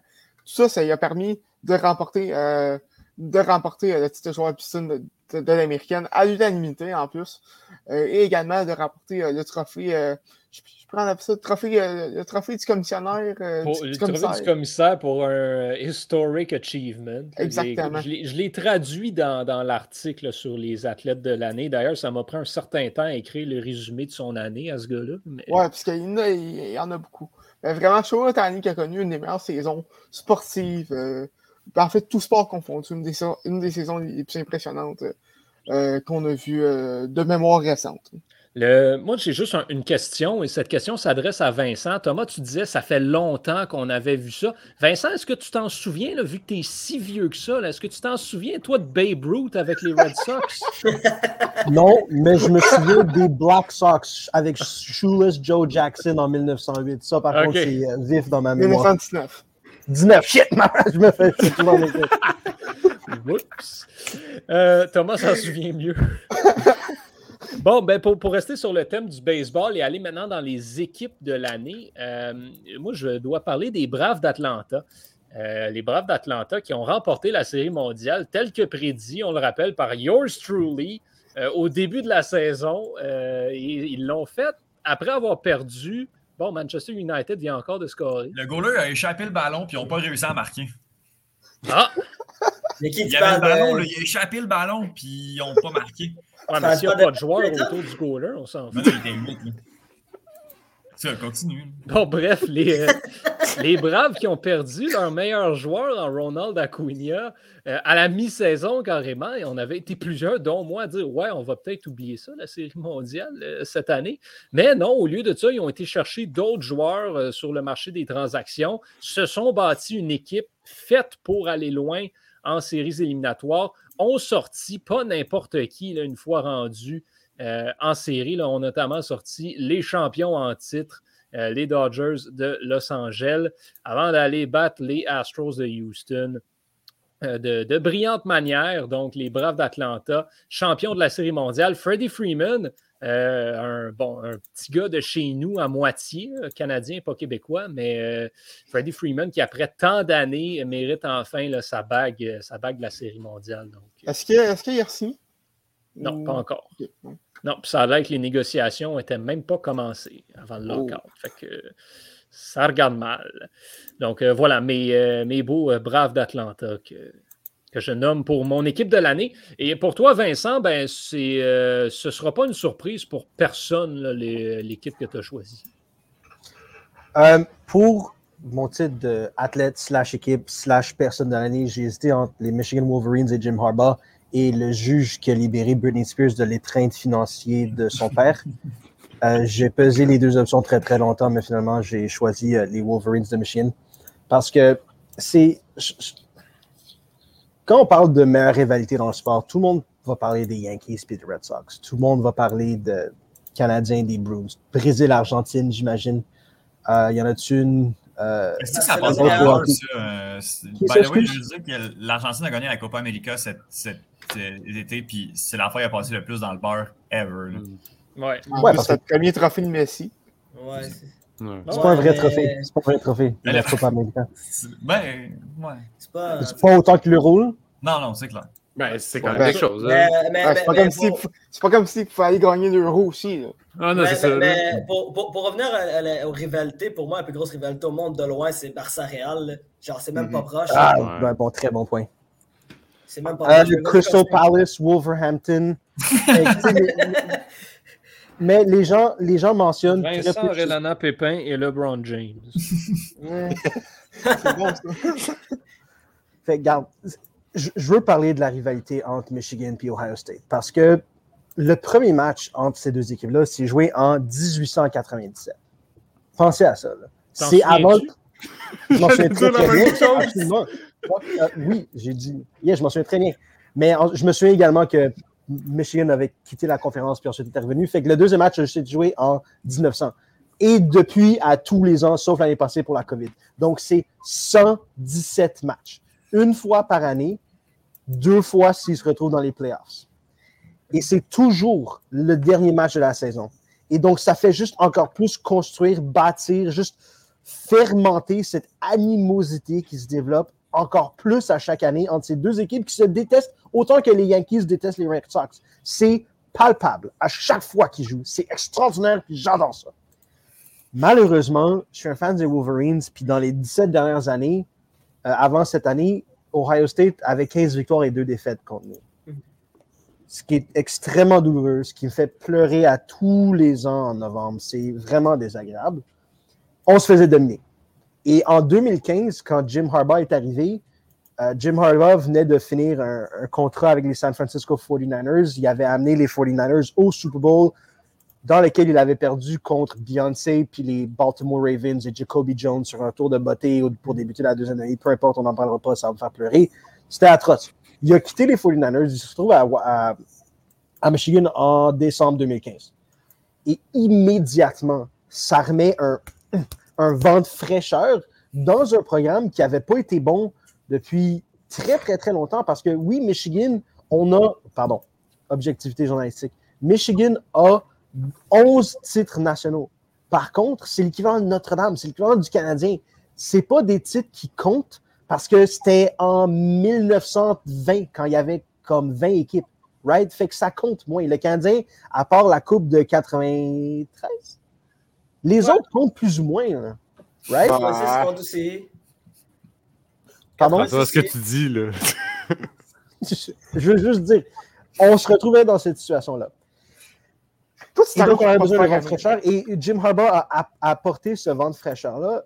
malheureusement, euh, ça n'a pas été suffisant pour changer euh, la donne parce que Ohio State a continué de dominer. Depuis 2015, Mi- Jim Harbaugh n'avait jamais battu Ohio State. Et donc, les rumeurs circulaient. Euh, les gens, les partisans clamaient du haut des toits que, regarde, le vent de fraîcheur n'a pas été suffisant, changeons. Allons chercher un autre vent de fraîcheur. Ce que ces gens-là, par contre, ne réalisaient pas, c'est que, oui, OK, on n'est pas capable de battre Ohio State, mais on va aller chercher qui? C'est ça c'est ça que beaucoup de directeurs généraux, beaucoup de directeurs athlétiques ne réalisent pas que quand ils mettent leur entraîneur à la porte, il n'y a pas de meilleure option. Tu sais, comme Marc Bergevin, c'est quoi la meilleure option? Marc Bergevin, il n'était pas extraordinaire, mais c'était quoi la meilleure option que Marc Bergevin? Y a-tu des gars meilleurs que lui en ce moment sur le marché? Patrick Roy. Non, j'ai Pas qui parle français. Qui s'excuse? Il n'y en, a pas. Il n'y en a pas qui ça. parlent français. Exact. Fait que y a- les options sont limitées. Puis à Michigan, les options étaient limitées. Et heureusement, le directeur athlétique s'est dit garde, on va pas aller à la pêche pour un nouveau gars qui sera pas aussi meilleur que Jim Harbaugh. Donc, ils l'ont gardé et Dieu merci, ils l'ont gardé parce que Michigan vient de vivre l'année du destin. Ils ont perdu lors de leur deuxième match contre Western Michigan le 6 septembre leur meilleur receveur, Ronnie Bell, qui allait être un choix numéro, un choix de premier rond de repêchage. Il s'est déchiré à CL, puis il a quitté l'équipe pour la saison. Et malgré ça, ils ont pris juste un amalgame de joueurs de deuxième plan offensivement et ils ont construit autour de leur ligne offensive une équipe absolument dominante physiquement. Si on regarde justement le match contre leurs grands rivaux, la dernière semaine de la saison contre Ohio State, si on regarde le, le- pourcentage de victoire de chaque joueur de ligne offensive euh, au point d'attaque sur la ligne offensive lorsque la balle se fait, euh, se fait mettre en jeu, c'est au-dessus de 85% C'est du jamais vu. Dans la NCAA, il n'y a jamais eu un match où c'était au-dessus de comme 78. Et donc, ça a juste été pour que tu ailles à ces, à ces pourcentages-là, c'est de l'intervention divine. C'est Jésus qui prend l'huile bénie puis qui la lance sur le front des joueurs puis qui leur dit aujourd'hui, vous n'allez pas perdre. Et c'est ça qui est arrivé. Et donc, je voulais juste mentionner ça parce que c'est l'équipe du destin euh, cette saison qui va se mesurer à Georgia le 31 au soir. La raison pour laquelle je ne peux, pas peux pas aller à un party du jour de l'an, c'est pas à cause de la COVID. C'est parce que si je vais à un endroit où il n'y a pas une télévision puis je ne peux pas regarder ce match-là, je devenais vraiment désagréable. Je commencer à lancer des souliers. Donc, je, vais rester chez nous, tranquille, crier des insultes et des injures aux arbitres, tout seul dans mon coin, ça va être correct. Et donc, il se mesure à Georgia. Et je veux aussi mentionner Michigan parce que, oui, j'essaie d'être le plus Chelsea là-dedans, mais c'est le seul gros programme du Big Ten dans leur conférence qui, dans les 10-15 années, n'a pas été victime d'un énorme scandale. Si on regarde Ohio State, ils ont eu Urban Meyer qui a caché le fait qu'un de ses assistants battait sa femme. On regarde Michigan State, c'était Larry Nasser. On regarde euh, Penn State, c'était Joe Paterno. On regarde Iowa, c'était leur euh, coaching de force qui était raciste. Le fait que Michigan State a été capable de rester au-dessus de l'eau et de ne pas, se- de, pas se salir les mains dans un scandale comme ça. Oui, on a perdu, mais oui, on a été meilleur que les autres équipes. Dans, encore, je m'excuse. On a été meilleur que les autres écoles dans la conférence en restant respectueux de tout, tout, tout, tout, tout. Et ça, c'est quelque chose d'extraordinaire qu'on ne pourra jamais enlever à Jim Harbaugh. Bon, ben écoute, une belle, euh, bel hommage à cette, à cette équipe. Et C'est euh, ce pour ça que j'aime pas personnage. ça parler de football universitaire parce qu'il n'y a, personne ici qui. Ouais, on on n'a vraiment rien à dire là-dessus. là. C'est- Je ne connais pas tant. Je suis d'accord. Pour, Non, pour moi, c'est la chose la puis- plus je, importante. me, je me sens mal à toutes les fois parce que je me dis, Chris, en parle tellement avec autant d'émotion, puis j'ai rien à dire là C'est la Moi, chose j'aurais la plus peut-être quelque chose importante à pour dire. moi au monde, puis vous, ça vous passe 10 pieds par-dessus la tête. J'aurais peut-être quelque chose à dire. La défense il y a- il y a Ethan Hutchinson qui, qui devrait être Yes. euh, euh, premier choix au prochain repêchage de la NFL. Yes. Pense qu'il pense qu'il peut accoter la défense de Georgia? Moi, je, ah, je pense qu'on est meilleur que la. oh, je m'excuse. Je pense que la défense de Michigan est la meilleure que la défense de Georgia. Georgia, c'est des fraudes, c'est frauduleux, c'est des, des, des pretenders. Oui, ils ont euh, permis en moyenne 7,5 points par match cette saison, mais ils ont joué qui? Ils ont joué Kentucky puis Arkansas. Frauduleux. On pensait tous qu'ils étaient extraordinaires, mais ils ont joué Kentucky puis Arkansas, puis ensuite de ça, ils ont joué Rice, ils ont joué Tulane, ils ont joué freaking euh, personne.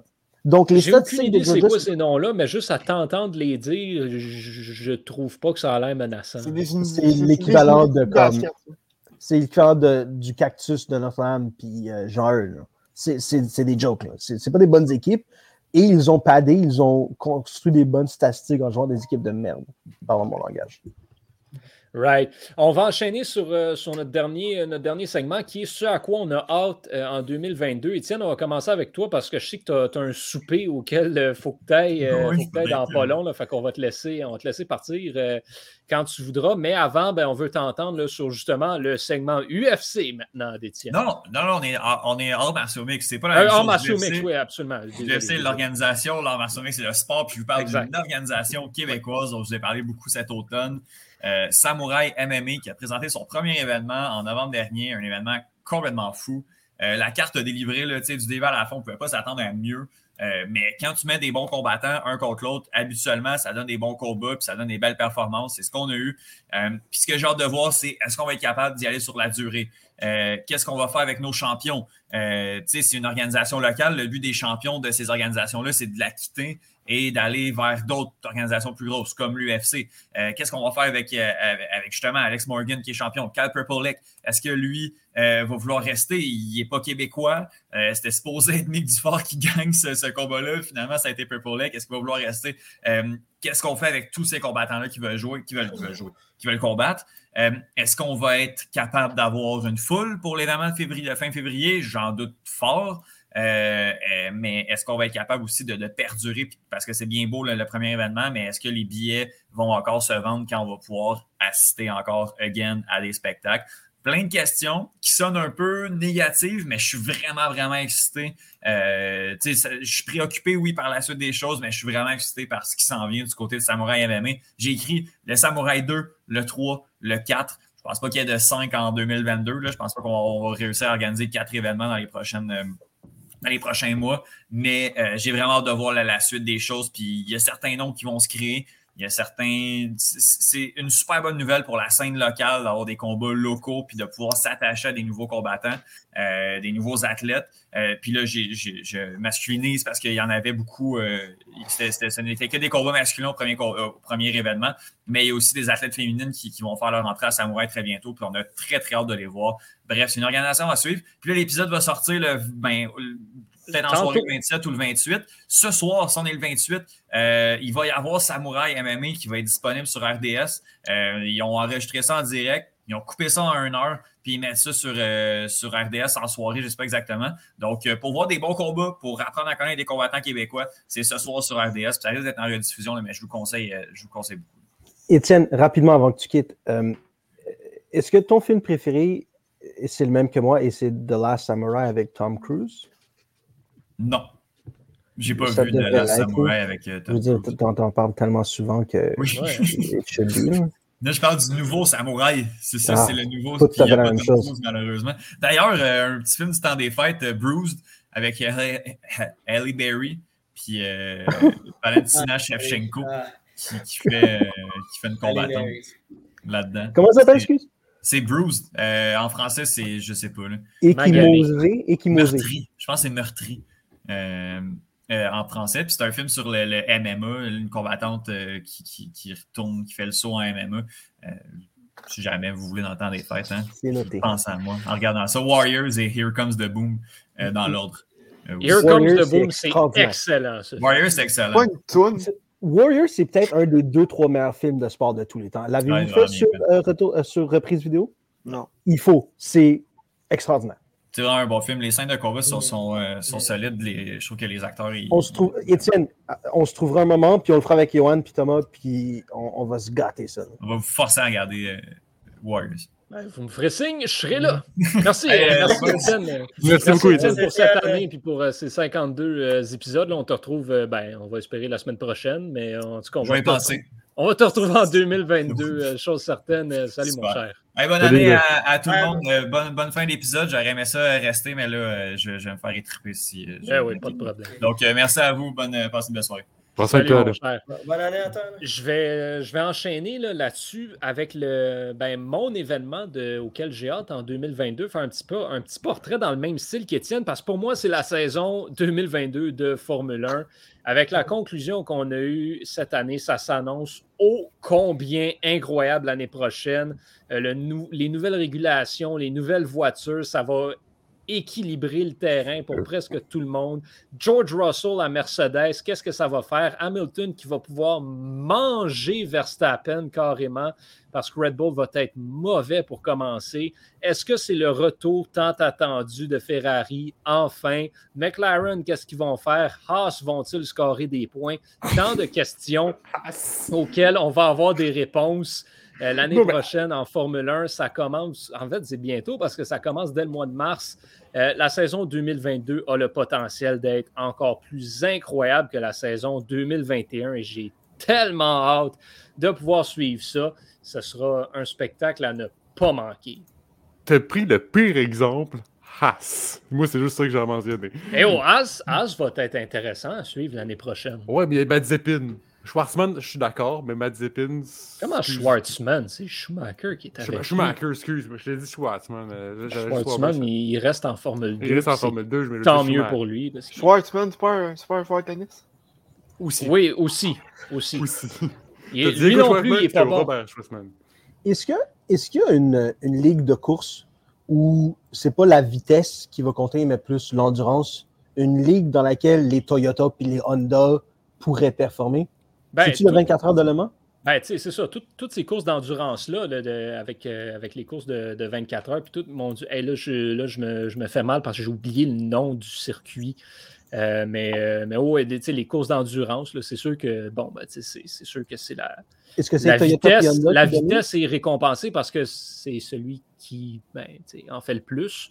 Mais, mais malgré tout, c'est sûr que la longue distance, là, tu sais, justement, comme Toyota ou comme, euh, comme Porsche qui vont mieux performer. Honda, cette année, il faut le mentionner, Honda produisait le moteur de Red Bull en Formule 1, par contre. Donc, Oh. Honda a remporté, là, une- a été une pièce assez importante là, du championnat de Max Verstappen euh, cette saison. On, euh, on va y aller maintenant avec euh, les autres euh, affaires auxquelles on a hâte. Doualé, c'est quoi pour toi? Euh, pour moi, ben écoute, euh, ça va être une Coupe du Monde euh, de soccer assez étrange euh, qui va aller au mois de novembre au Qatar. Euh, moi, j'ai vraiment hâte d'y voir. Moi, ma prédiction, je vous le dis tout de suite, euh, je- ça va être surprenant, mais je pense que l'Angleterre va gagner le- la Coupe du C'est Monde. pas du tout surprenant, j'ai la même C'est prédiction. Moi, j'ai l'impression parce que je, je- je me dis, tu sais, ils ont perdu de façon crève-cœur en tir de barrage devant, devant leur propre partisan au Wembley.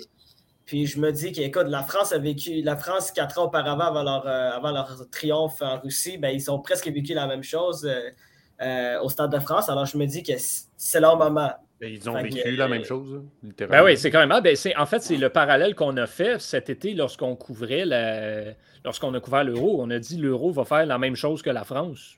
Perdre, L'Angleterre va faire la même chose que la France. Perdre l'euro en finale, aller gagner la Coupe du Monde après. Mhm. Puis tu sais aussi, ben tu sais, genre moi, moi, moi, moi, je, c'est dommage qu'Étienne soit parti, là, mais je l'ai souvent dit, là, moi, Harry, euh, Harry Maguire, là, c'est un défenseur que je déteste. Ben, À, à part, à, à part être grand et être bon dans les duels aériens parce qu'il mesure 1m95, ben 1m95, 6 pieds 5 pour ceux qui, euh, qui ont de la misère un peu avec, euh, avec les sentiments de mètre. Là.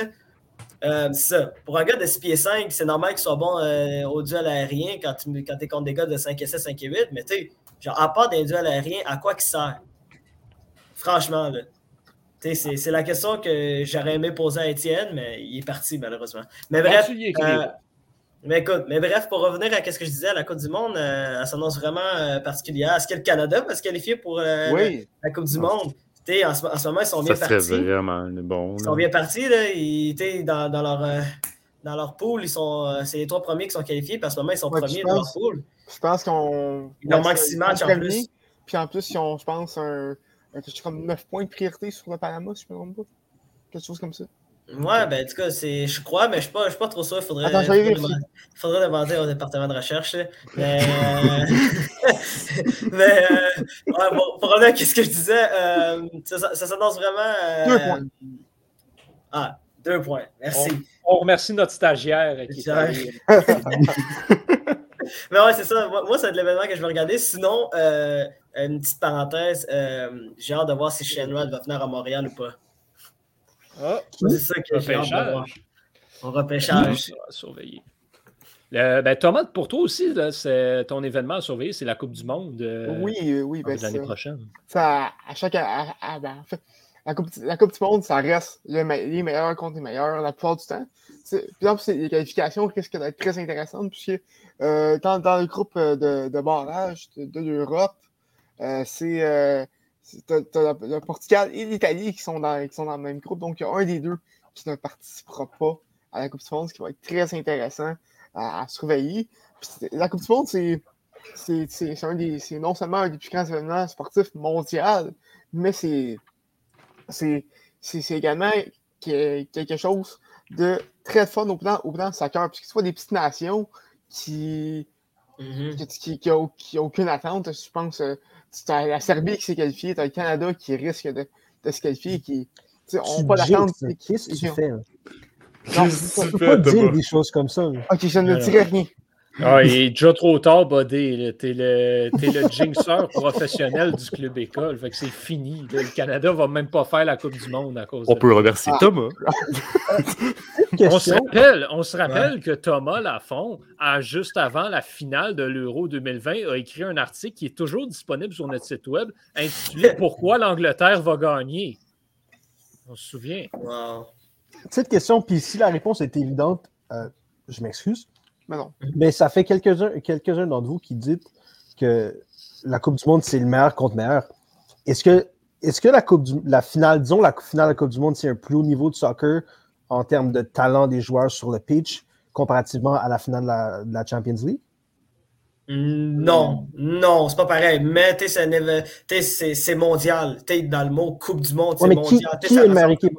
Qui est une meilleure équipe? La- les meilleures équipes de Barcelone, est-ce qu'elles auraient battu euh, la meilleure équipe, l'équipe d'Allemagne qui avait gagné cette Coupe du Monde-là? C'est comme le Ouais, plus haut niveau de talent, c'est en finale de la Champions League ou en finale de la Coupe Ben, du Monde? ma- ma- malheureusement, on ne le saura jamais parce que c'est pas la même génération, donc on peut pas vraiment savoir. Tu sais, par exemple, tu parles de, de l'Espagne de 2010, tu vois. L'Espagne de 2010, c'était C'était une génération.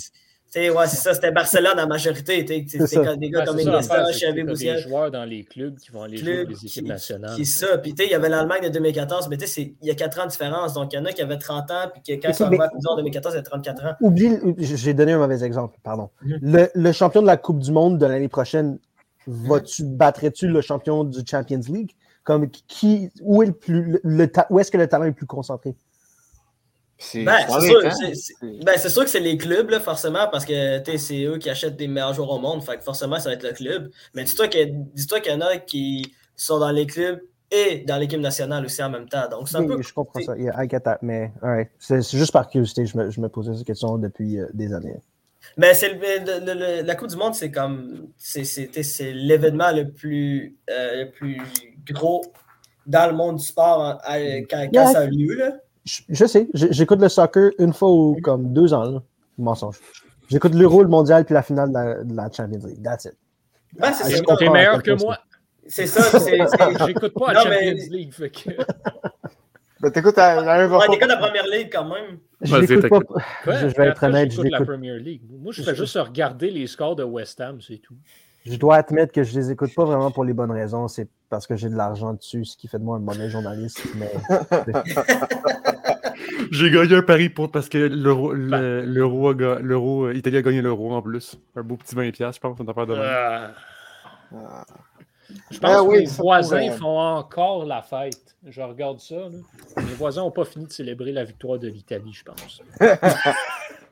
Parce que t'es bête, j'imagine, à Rivière-des-Prairies, là. Non, Saint-Léonard. Ok, c'est quand- ouais, c'est Oh, très italien wow, wow, c'est très italien aussi. ouais. Que ce soit euh, ou c'est Léonard, là, c'est italien. True- euh, histoire vraie, lorsque l'Italie avait perdu. Est-ce que l'Italie a perdu en finale de l'Euro à un moment donné? Non, quand ils ont Oui, gagné. oui, la- 2012. C'est 2012. ça. Donc, en 2012, j'ai écouté ça chez mon meilleur ami qui restait dans la petite Italie, right? Puis ça a viré complètement fou quand ils ont perdu. Fait que quand je suis sorti de chez mon meilleur ami, puis j'ai pris ma, puis j'embarque dans ma voiture, je réalise que il y a quelqu'un qui était passé dans la rue, puis qui devait être tellement fâché qu'il avait mis un coup de pied sur ma portière, puis qui avait fait une fente dans ma portière. J'étais tellement en maudit bande d'Italiens sales qui donnent des coups de pied à des Honda parce qu'ils sont fâchés parce que, parce que leur équipe perd. Je ne pardonnerai jamais les Italiens pour Ah, ça. mais avais-tu perdu contre le Japon? Non, non, non, non, non, ils avaient perdu. Ben non, mais c'était contre l'apogée. Ben, Oui. contre l'équipe Prime de l'Espagne, ils avaient perdu 4-0. Ouais. Ça, euh, Ouais. On s'est fait manger. Mais Ma petite euh, Honda Fit grise n'a jamais récupéré de ça. là. Ah, là, là, là, là, là. Mais qu'elle repose en paix.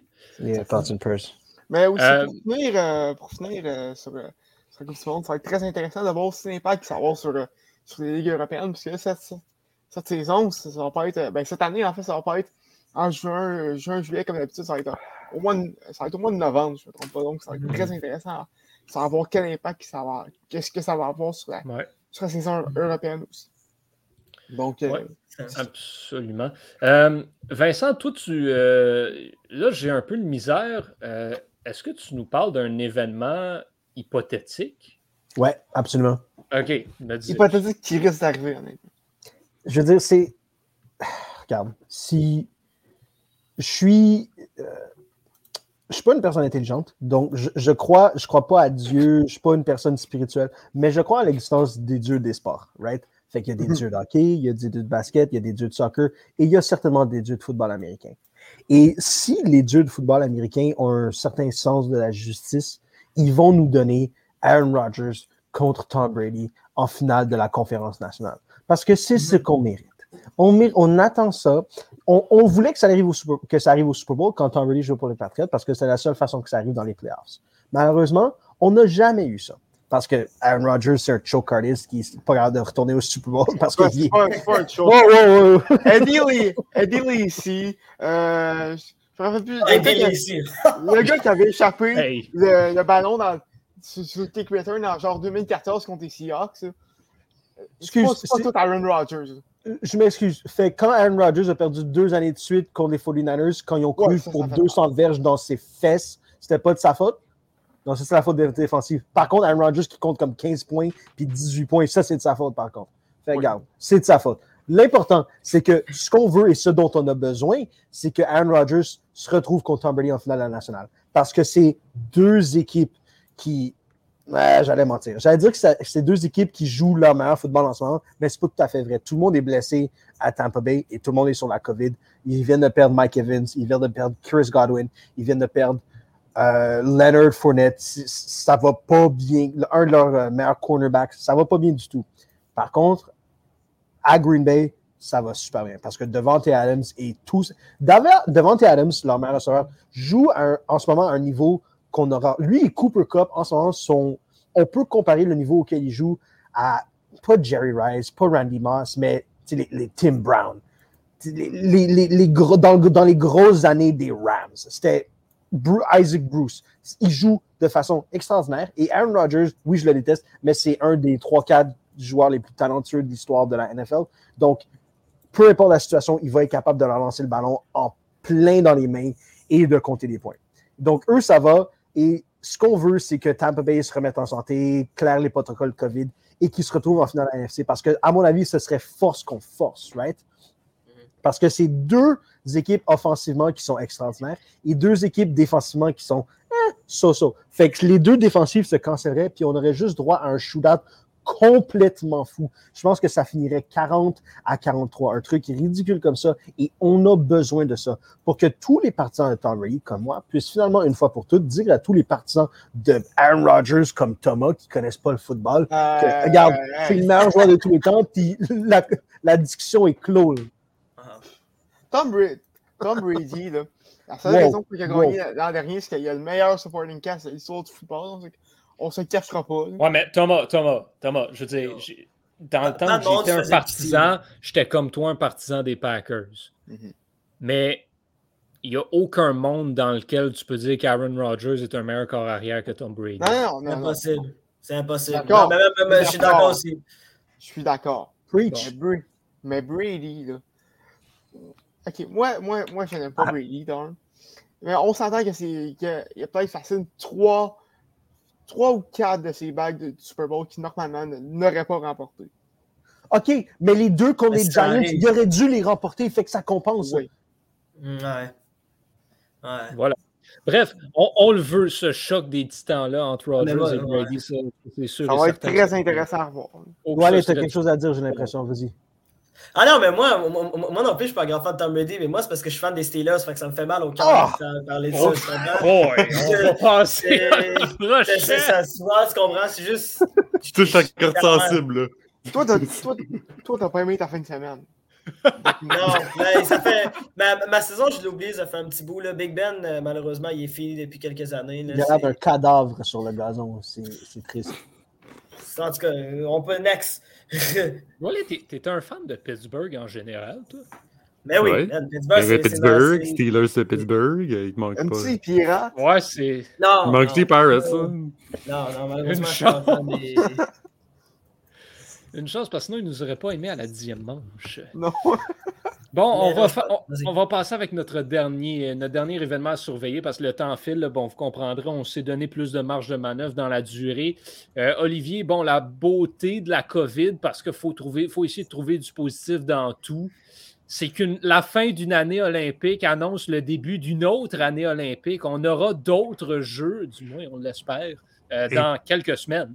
Et moi qui est un grand fan de Jeux Olympiques, je suis tout content. Mon petit, temps- mon petit cœur bat à la chamade lorsque j'ai entendu ça parler. Bien évidemment, il faut qu'il y en ait. Selon moi, il va en avoir si c'est Ils vont pas vraiment. annuler, là. Hey, faut- Je pense ça- pas qu'ils vont ça- annuler. Il faudrait que les athlètes, faut que les athlètes soient là-bas dans trois semaines. C'est assez. Le, le- le terrain est assez euh, serré. Hey, ils vont pas annuler ça. Là. Je pense pas. Ben, même il y a des qualifications même qui, qui, s'annulent. Est-ce qu'ils vont réussir à. tous les joueurs, tous les athlètes vont réussir à se qualifier, que ce soit. Tu l'as vu au curling mix, euh, il y a une. Je a été annulé, euh, ça a été reporté parce qu'il y avait trop de cas de COVID. Puis normalement aussi, le Canada aux Jeux Olympiques est très bon en hiver. Ça, c'est vraiment. Leur moment. C'est le moment où est-ce que le Canada va, montrer qu'est-ce qu'ils peuvent faire. Et c'est vraiment, moi, ce que j'ai hâte le plus, que ce soit au curling, que ce soit, que, que adore beaucoup, Johan, que ce soit au snow, que ce soit à- au boss avec Michael Kingsbury. Moi, c'est le moment que j'attends le plus. On a- au hockey, par contre. Ouais, mais là, Ouais, hockey, parce malheureusement, la LNH ne sera pas au hockey, mais, euh, Ouais. mais ma- même à ça, le, le- le Canada va quand même avoir une équipe extrêmement compétitive et va performer dans pas mal beaucoup de sports quand même. que- Bon, après, ils vont peut-être pas battre la Norvège parce que la Norvège, ce qu'ils te font, c'est c'est n'importe quoi. là. Ouais, mais tu sais, ça, ça dépend toujours des sports, là, mais tu sais, chaque, chaque pays a sa spécialité dans tous les. Puis, tu sais, c'est ça le patinage à vitesse, mais après, c'est sûr que moi, j'aimerais ça voir des belles performances en patinage artistique, moi qui est un grand fan. Euh, je pense pas que ça va se faire, malheureusement. Moi qui est un. J'ai j'ai comme il y a un petit côté optimiste qui voit qu'il y a beaucoup de per- beaucoup d'athlètes, des- quelques, quelques athlètes qui auraient des chances d'a- d'avoir une médaille olympique, mais ça va pas être comme il y a quatre ans où est-ce que je pense qu'il y en avait eu euh, de 7, je pense. Je me souviens plus, j'ai pas le, le nombre, ex- le nombre exact dans ma tête, le nombre de médailles, mais ça a été vraiment une grosse récolte en patinage artistique. Et bien évidemment, euh, je veux revoir mon cher ami Alain Godberg, euh, moi qui, est- qui est un gars qui, qui adore ses expressions et son émotion qu'il met sur le, en tant que commentateur sportif. c'est vraiment hilarant. Il y a des bingos qui se font sur lui pour ses expressions. euh, il y a des prédictions qui se font dans un dictionnaire. Les drinking games. Ah ouais. C'est vraiment ça. C'est magnifique de le voir. Puis je sais pas, je sais pas s'il va être là dans, dans quelques dans, dans deux mois. mais j'aimerais vraiment ça. Puis ce serait vraiment drôle. De... Moi qui, aime, qui aime beaucoup ses, exp- ses expressions euh, et qui met l'émotion qu'il met. Non, c'est sûr que ce sera, euh, ce sera pour toutes ces raisons-là. là. Tu sais, Les Olympiques, c'est toujours un, un deux semaines là, magique là, pour tous les partisans de sport, là, que ce soit été ou hiver, c'est c'est le highlight de l'année euh, pour beaucoup de personnes. Et avec raison, c'est- le meilleur, euh, le meilleur que le sport a à offrir, selon moi, personnellement, en tout cas, là, Mhm. à chaque fois. Donc, encore une fois, ce sera surveillé. Et ensuite, ben, on va avoir un long moment, par contre, à pas avoir d'Olympique. Donc, il faudra en profiter. Ben, c'est un an et demi, c'est pas si pire. Ben, non, deux ans, deux ans et demi. Mais après, c'est quand même. C'est quoi, c'est Los Angeles après? Fait que ça va être. euh, Non, c'est Ah, c'est Paris. Ah, puis Paris, ça va être beau, ça. Oh my god. Ouais, Je- Paris, je, vois, je Paris. vois des images, je vois des Paris, images, puis j'ai déjà hâte à Paris. là. Paris, ça va être assez exceptionnel. Vous avez vu aussi la cérémonie d'ouverture, qu'est-ce qu'ils vont faire? Ouais. Ça va être dehors. Ça va être même Ça pas va être dans un stade. il va Ça va être sur la ça va être- scène. ça va être sur la scène. Vraiment, ils vont avoir des bateaux Oh. qui vont passer. Puis ils, pour- ils ont fait cette décision-là pour avoir le plus de spectateurs possible, le plus de Français possible de- pour aller voir ce- ce- comme toute euh, les- Ah ouais, la cérémonie d'ouverture. Les, les- les endroits, le, le beach volley va se faire au pied de la Tour Eiffel, puis euh, l'équitation et l'escrime se font à Versailles. c'est- c'est- c'est Ouais, ça. Va être vraiment beau. La, la- la France a nail l'organisation des Olympiques. Jusqu'ici, ils, ont, ils ont tellement d'affaires dont ils peuvent se servir, puis ils ont décidé on va s'en servir. Fait que ça, chapeau aux Français. Et tant mieux, c'est ça, je trouve que c'est ça que la beauté des Jeux Olympiques, de montrer ton pays et de montrer ben, ton- ta, ta ville. C'est vraiment ça. Moi, je trouve le but, c'est pas juste de construire un. De, comme, comme Ouais, mais il y a des villes euh, qui ont plus d'avantages que d'autres. Ben oui, dire, ben, on c'est justement ça, c'est nécessairement- avantage Moi, là comme- c'est toisant. Tu vas pas faire comme Rio de Janeiro où est-ce où est-ce que tu vas te faire des, des plongeons, de même, puis après, les plus personne les utilise. tu voulais qu'on quoi, là? C'est écrit. Ça peut pas être pire euh, que les Jeux de Montréal où est-ce qu'il y avait des compétitions à, la, à Laval. Euh, Je me souviens plus c'était. Je me souviens plus c'était desquelles précisément, mais des compétitions à Laval, à Longueuil, il y en avait à Sherbrooke. Ah ouais. Ça, ça, ça, ça n'a pas écœurant. Yo, C'est magique. Non, mais tu sais, Rio de Janeiro, ils ont, ils ont, ils ont fait des ils ont fait une piscine olympique, puis ils s'en servent même plus. Ils ont Ouais, utilisé mais ils ont plongeon, quand ils s'en même servent même plus. tu sais, le, le beach volley à Copacabana, c'était. Ouais, Copacabana, c'est du c'était- bon deal, c'était c'est un bon deal, ça. Exact. Ouais, Copacabana, man, c'est le rêve, là.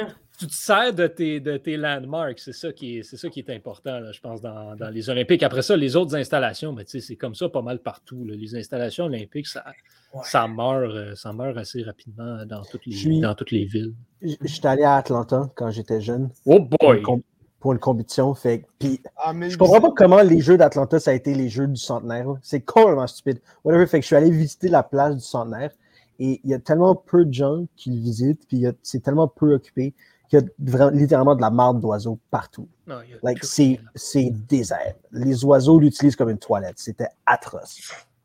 Ah ouais, non, c'est- Bon, ben, c'est le fun de voir que le stade olympique n'est pas la pire affaire qu'il y a au jeu. Oh non, non, non, non, loin de là. Parce qu'au Mm. moins, il est encore utilisé une fois par année. On peut parler de Sochi aussi, là. Ouais, c'est ça. Ouais. Sochi, Athènes aussi. Athènes, c'est dégueulasse là-bas. Londres aussi, c'est pas aussi. nécessairement mieux. Ouais, Il y a plein de places là, que, que tout tombe en morceaux, mais c'est ça. c'est- c'est- ça fait partie. Pour ça que plus personne veut organiser les Olympiques.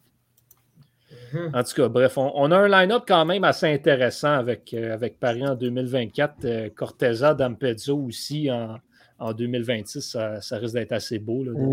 Mm.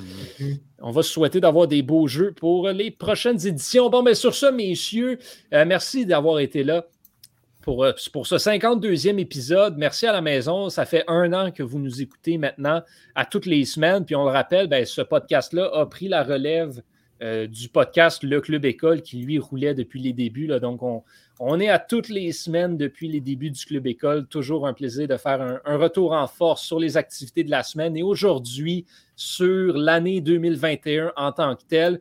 Donc, à vous tous et toutes qui nous écoutez, bien, merci beaucoup. Portez-vous bien. On vous souhaite un bon fin du temps des fêtes et surtout une bonne année euh, avec l'année 2021 qu'on a eu. Pas toujours facile. On va s'en souhaiter une meilleure pour 2022. Oui, on dit ça à chaque année, mais dans le contexte actuel, je pense que c'est très, c'est très lé- légitime de se le souhaiter encore une fois. Donc, Thomas, Doualé, Olivier, Vincent et à Étienne également. Mais je vous souhaite la bonne année à vous aussi et à vous à la maison. Ben, rendez-vous en 2022 pour euh, ben, le 53e et la continuation du podcast de Retour en Force. Au nom de toute l'équipe, je suis Yoann Carrière. Portez-vous bien tout le monde. À très bientôt.